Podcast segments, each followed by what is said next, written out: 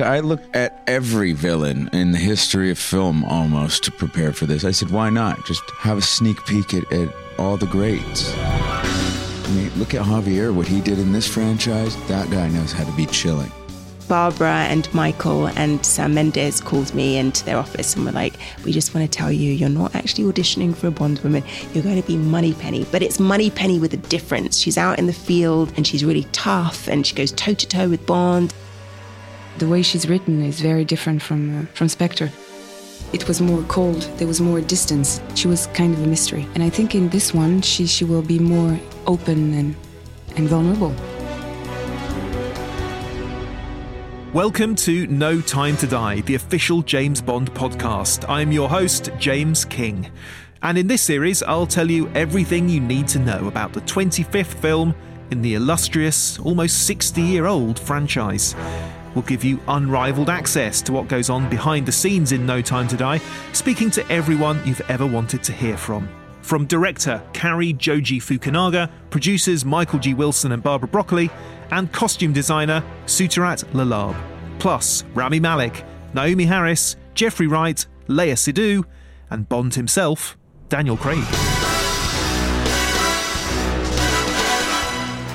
In this episode, the allies and the villains. I sit down with some of the main cast from No Time to Die to discuss their characters and look back at some of Bond's iconic enemies Le Chiffre, Silva, and Blofeld.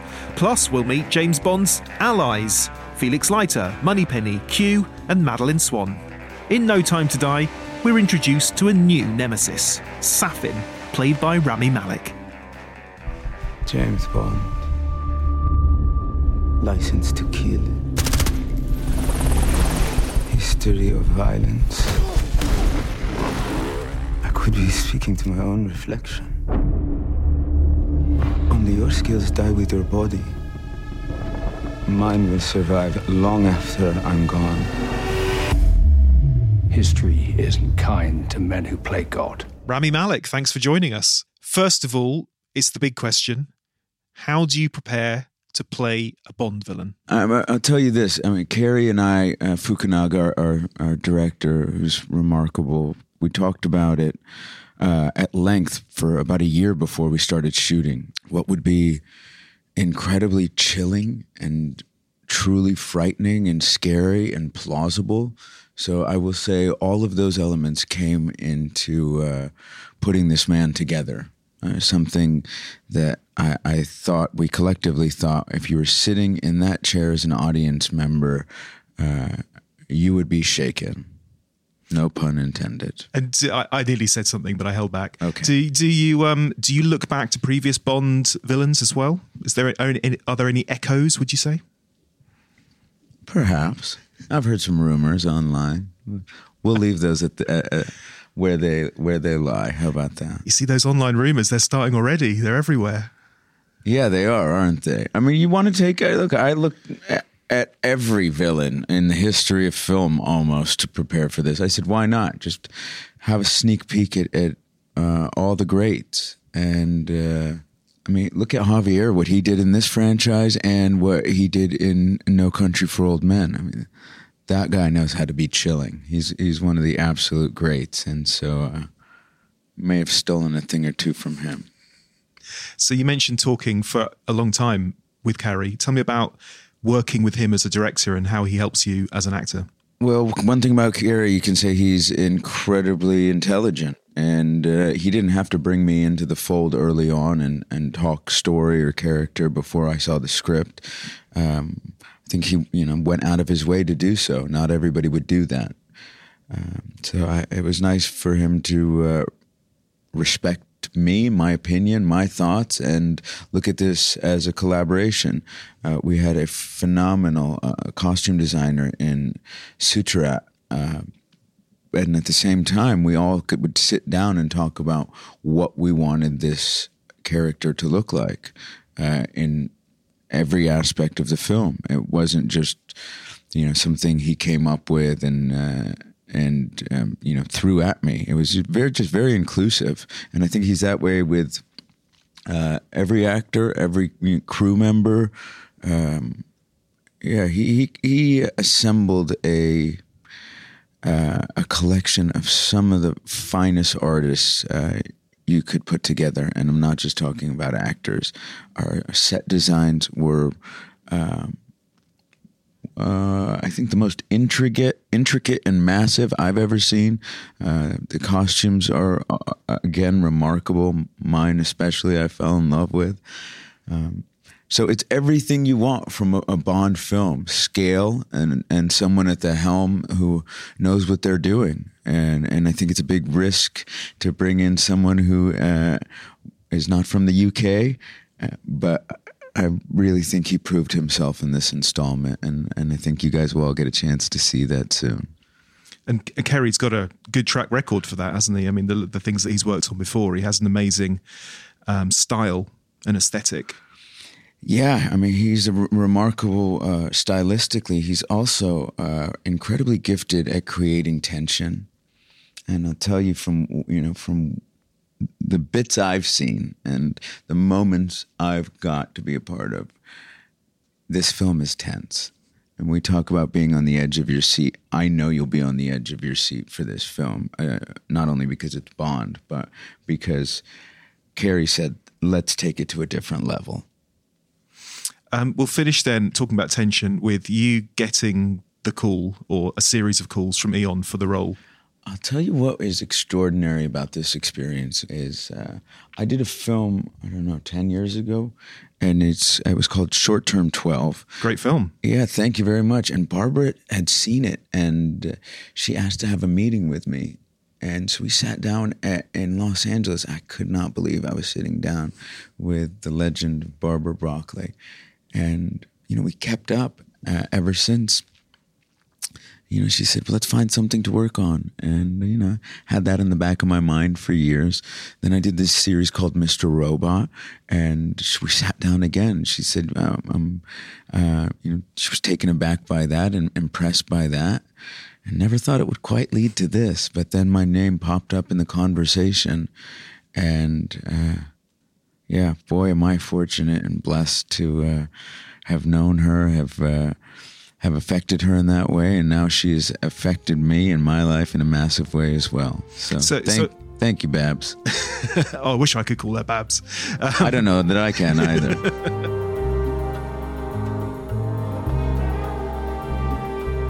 Let's look back on some of those iconic Bond villains. Le Chiffre from Casino Royale. You know, I never understood all these elaborate tortures. It's the simplest thing to cause more pain than a man can possibly endure. Ah! And of course, it's, it's not only the immediate agony, but the knowledge that if you do not yield soon enough, there will be little left to identify you as a man. Will you yield in time? I want the money. Silva from Skyfall. And one by one, they start eating each other until there are only two left, the two survivors. And then what? Do you kill them? No. You take them and release them into the trees. But now they don't eat coconut anymore. Now they only eat rat. You have changed their nature. The two survivors this is what she made us. Ernst Stavro Blofeld from Spectre. Vesper Lynd, for example. She was the big one. Has he told you about her? And then, of course, your beloved M, gone forever. Me. It all me, James. It's always been me, the author of all your pain. How do you begin to construct a character with as much expectation on their shoulders as a Bond villain? I asked screenwriters Neal Purvis and Robert Wade. There's a dimension to what Ian Fleming wrote. He, I think he put more work into his villains than into Bond you know, a, the name was meant to be the dullest name you could possibly. But the blunt instrument is Yeah. famously what he called him, isn't it? exactly. But in when it comes to the baddies, he really put a lot of his imagination into that. Um, he, he seemed to choose them from um, boys he'd been at school with and their surnames. Some of the most decorated actors in the world have played Bond villains, and I suppose it's no surprise. The best are complex and deep, tortured and driven. So, how do you find the perfect actor for the part? I asked Bond's casting team, director Debbie McWilliams, whose association with 007 goes back to For Your Eyes Only, and her niece Jemima McWilliams, on how they came to cast Rami Malek. You know, we'd had long discussions about who we should approach, and he was one of the people we were interested in contacting t- to discuss. And I was invited to a screening of Bohemian Rhapsody, and I went to it. And afterwards, various people were invited for a drink. And I was one of them, and he was there. I went up to him and said who I was. Within a nanosecond, he was on the phone to the agent, and he was in this building the next day. Obviously, Bond villains throughout the franchise's history are iconic. Why do you think he fits in so well uh, um, and and is a good villain for No Time to Die? They were very keen to cast somebody a bit younger, a bit out of the ordinary. It can always kind of be anybody, and uh, but also he was kind of hot, um, and you know, lucky for us, we got him just before he got the Oscar. Um, So actually, it's a mix of of classic Bond villain, but also bringing something new to the table as well, and being a bit different to the others. he's obviously such a kind of charismatic, interesting man that you know, obviously, so much of being a Bond villain is having that incredible charisma. Um, and I think there wasn't any doubt, certainly in Cary's mind, that he was going to bring a really amazing energy to the part. And when you see the film and you see kind of I don't think anybody could have predicted the performance that he's given, and it's so different, obviously, to anything that we'd seen him do before. So, yeah, he's a really exciting choice. Um, some of the other ones of recent years, they're again, how involved have you been with them? For example, um, Raoul Silva, which is uh, Javier, Mm. and Le Chiffre, which is Mads Mikkelsen. with Mads Mikkelsen. We were all by this time out in Prague. I had seen him play such different parts. I got wind of the fact that he was shooting something in Prague. I mean, he wasn't known at all, really, beyond the kind of very art house European film circuit. Barbara had the great idea of instead of him just coming in to meet Martin, to actually get him in character. So we took him off to costume and we took him off to hair and makeup and he literally walked on set looking how you see him in the famous casino scene and martin just went oh hi um, and kind of took it as read that he was the actor who we'd cast and he was fantastic And Javier, um, like Rami, is another Oscar winner. Mm-hmm. That that was a big coup to get him, wasn't it? It was. As I say, we always consider lots of other actors, but somehow or another, you know, we'd met other people, but it just kind of eventually it comes down to the fact that there is one person who is an obvious choice, and he was, and he was fantastic as well. In this film, we also see the return of Madeleine Swann, Moneypenny, Bill Tanner, Q, and one of Bond's oldest allies, Felix Leiter. Gregg Wilson, the associate producer on No Time to Die, is also the grandson of Bond's original producer, Cubby Broccoli, and he told us why this film was primed for the return of so many of Bond's key allies. We've been really blessed with the structure of, I guess, you know, when when Daniel Craig kind of reinvented the character in Casino Royale, and we were stripping things back and going to a time before Q, before Moneypenny. You know, it just it just gave us the opportunity to kind of reintroduce those characters in a new way. And uh, and I think that's been very satisfying for audiences to sort of see how we've interpreted those roles. Bond's colleagues at MI6 are very much his his family, and I think for this film starts out with Bond in retirement, but he still has a connection to, and we still wanted him to sort of be back around that family of his because in a way, you know, they they sort of represent a lot of kind of what he's fighting for in many ways. So I think it was, you know, important to us to sort of have all of those characters back together again. And also Felix Leiter too. Um, you know, we felt that he was an important part of Bond's family as well. I need a favor, brother. You're the only one I trust for this. I caught up with Jeffrey Wright and asked him what it was like bringing back Felix Leiter in 2006 for Casino Royale. Well, I, I, I got a call from my agent saying that uh, he'd spoken with, with, with Barbara, with Barbara Broccoli, and you know they were wondering if I wanted to be a part of uh, of the next film in the franchise. And, you know, he said, you know, yeah, I'll send you the script. You know, there's a CIA, some CIA guy or something like that is how he described it. And I thought to myself, oh, what do you what to want? Some CIA? You mean Felix Leiter? I was like, oh, dude, yeah, send that script over, bro. because for me, I, I guess, uh, you know, I've, I've said it before, but Jack Lord was like just one of the coolest cats on the planet and uh, I just you know I loved what he brought to that role and and to you know be asked to follow uh, follow in his uh, in his uh, wake was uh, was uh, was really exciting. So read the script, dug it, jumped on board, did it again, took took a couple off, and circled back now. And how have you developed the character of, of Felix since Jack Lord's performance?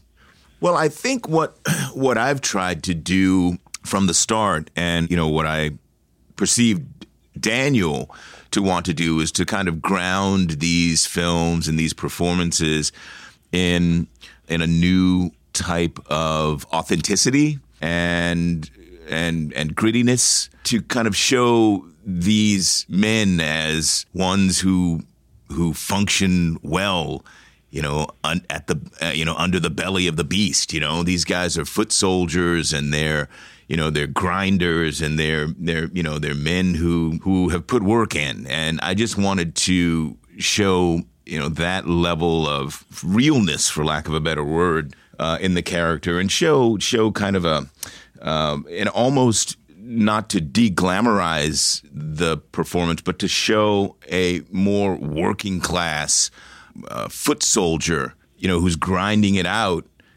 yeah, on behalf of the government and the people that he works for.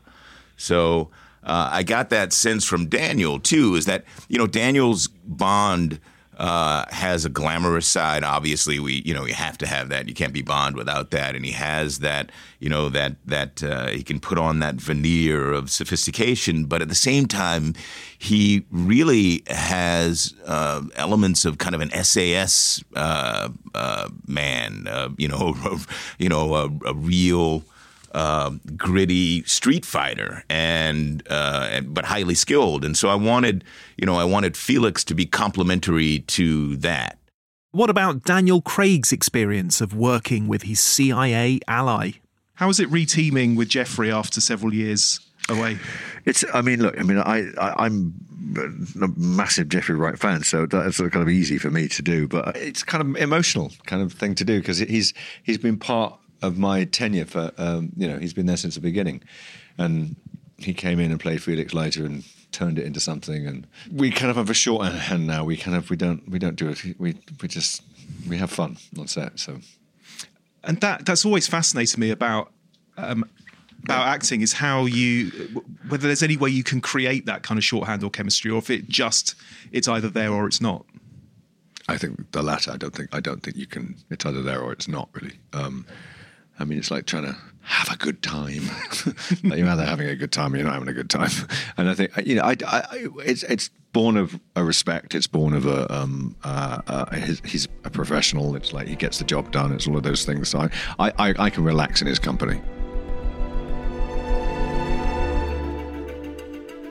Ben Whishaw took over the role of Q from John Cleese beginning in 2012's Skyfall, and he's back for a third outing in No Time to Die. What I enjoy about the dynamic between Q and Bond is that they're sort of polar opposites. but I feel there's this kind of uh, mutual respect, curiosity about the other, you know, uh, because they're so uh, different. I, I, suppose, to put it sort of crudely, they're kind of brains and brawn, although it's not quite that clear cut. But and it's sort of playful, and you know, Bond tests Q's patience frequently, but there's affection and um, concern, you know, genuine concern there. I mean, I, I think the film begins with all of us at MI6 not really expecting uh, Bond to appear at all. So everything unfolds is very unexpected for all of us.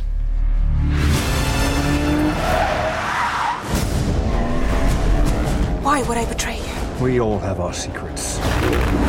We just didn't get to yours yet.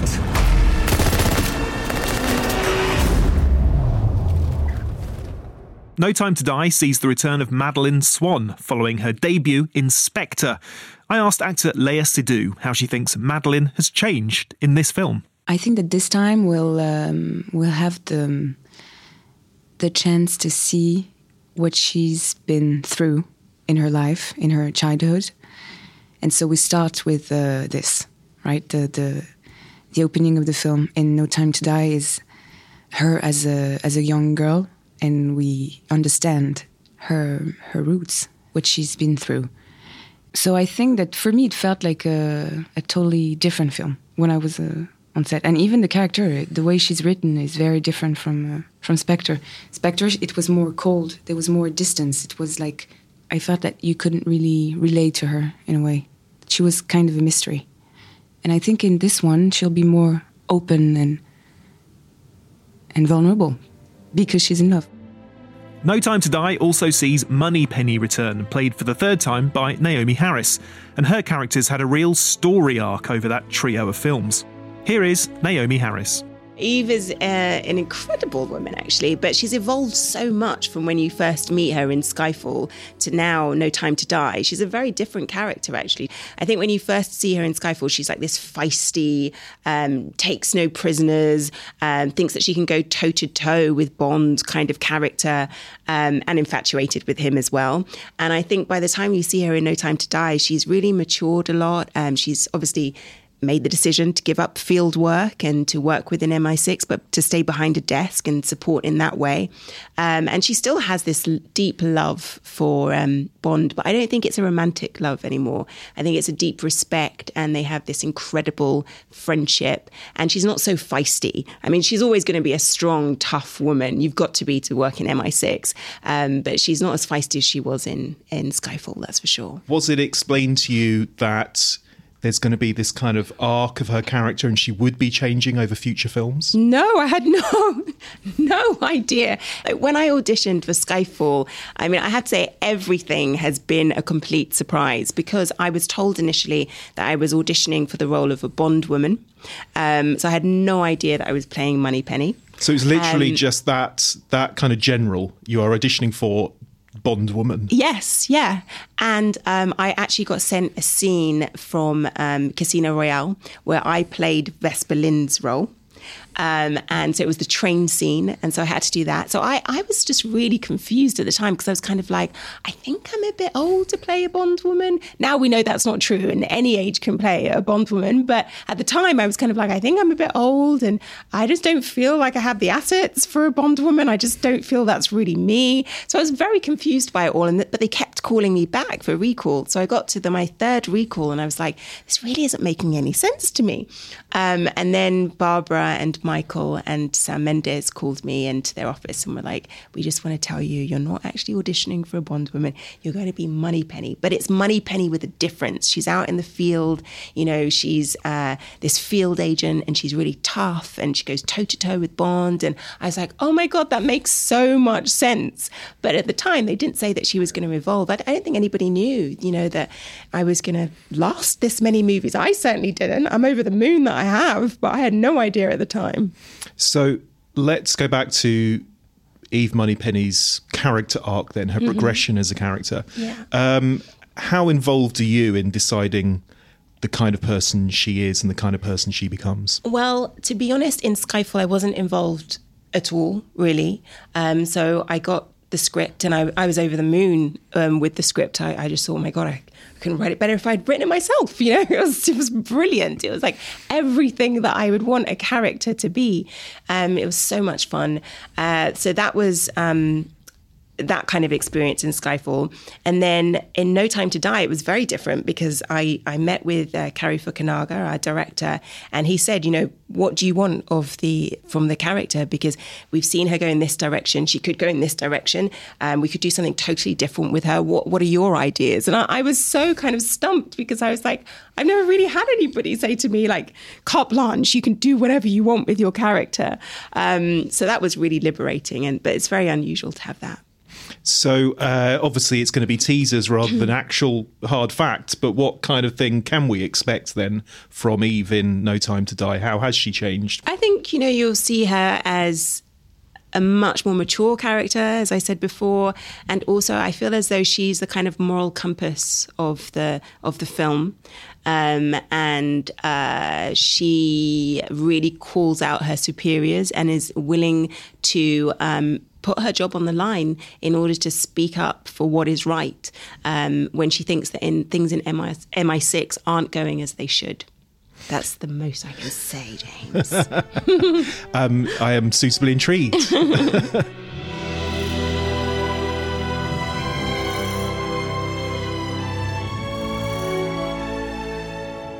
Bond screenwriting alumni Neal Purvis and Robert Wade say they go back to Fleming when writing the female characters.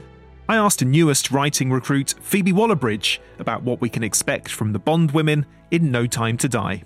I think there's pressure on on Bond girls, a different pressure now because they have to deliver everything that we loved about Bond girls before, but they also have to have this, you know, integrity. And I think there's a sort of cynicism around that. And I think these guys have really nailed it because they look absolutely gorgeous. They are brilliant at the action. They deliver their line with like as much class and and smarts and speed as all the other, you know, characters. And I think I think people are going to really enjoy them.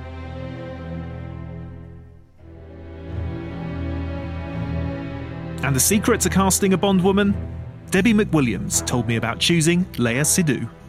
Like lots of actresses, you know, we must have, I can't remember how many we went, a lot. And um, she came in, and as I'm sure Naomi has explained as well, we we give people a scene from an old film, so they never get to see what the character is that they're actually going to be playing.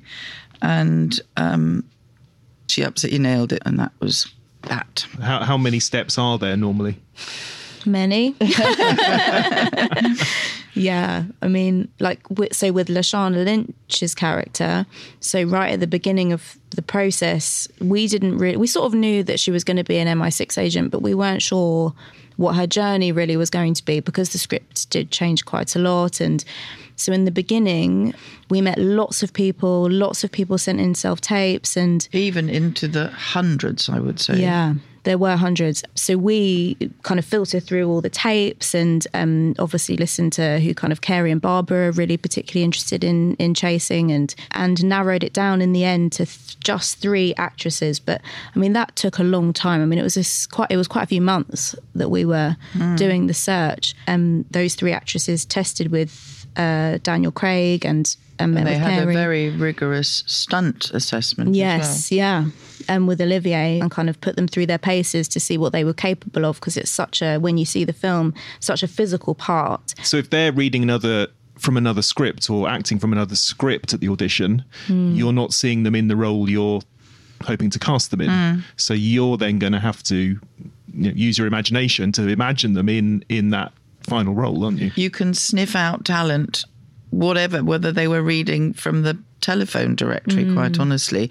I mean, that's a bit of an exaggeration. But if somebody can bring life to the words on the page, um, you know, some people just don't and other mm. people do. And also, it makes an enormous difference seeing people on camera because they can look different. And what's the reason for not telling them what role well, they're auditioning for? You don't want to give the story away. Mm. So it's secrecy.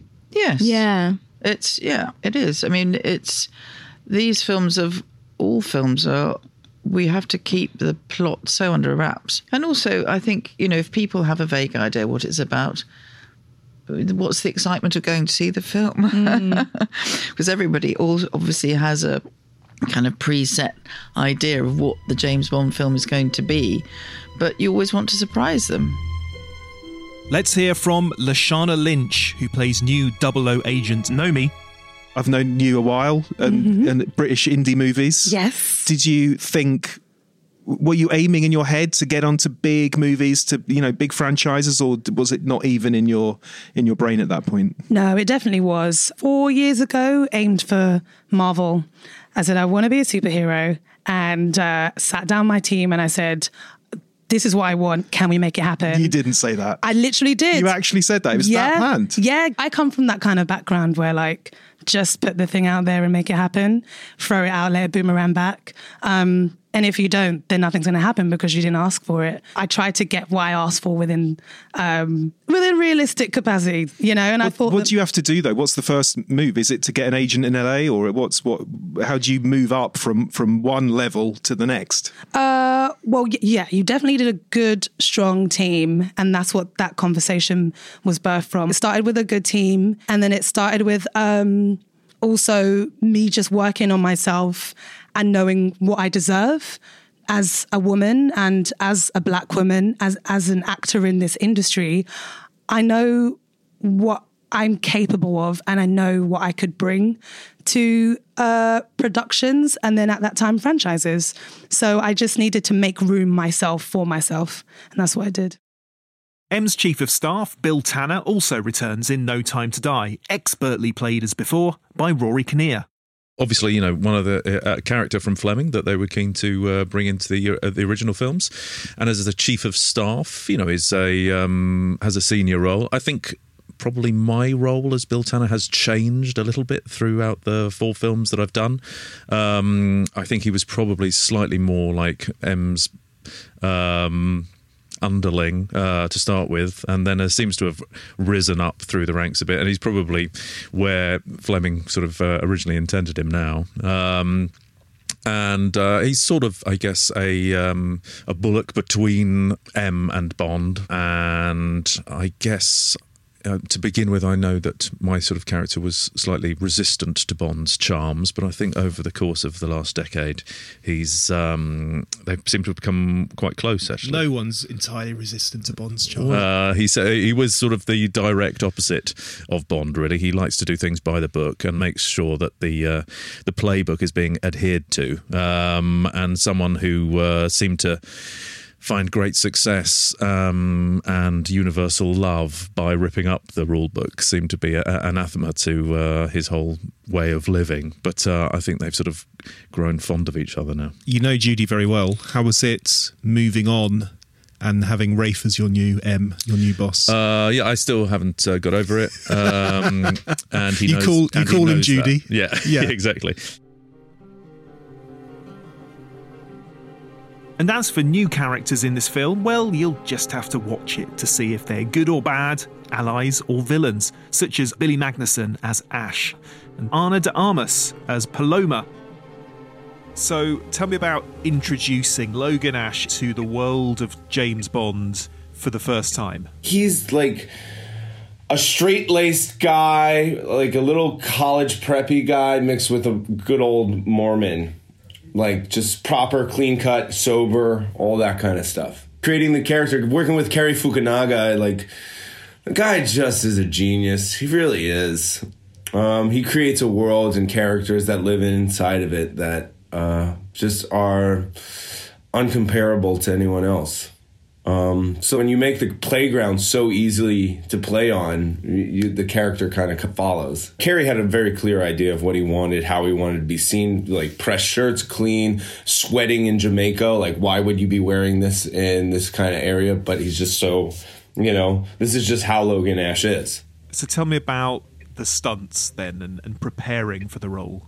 the stunt team for uh, this French stunt team they brought in for, uh, for uh, Bonds. They were unbelievable. My first day of actually working on the show, I flew from Budapest to London and right away jumped into boxing with this uh, coach, Patrick.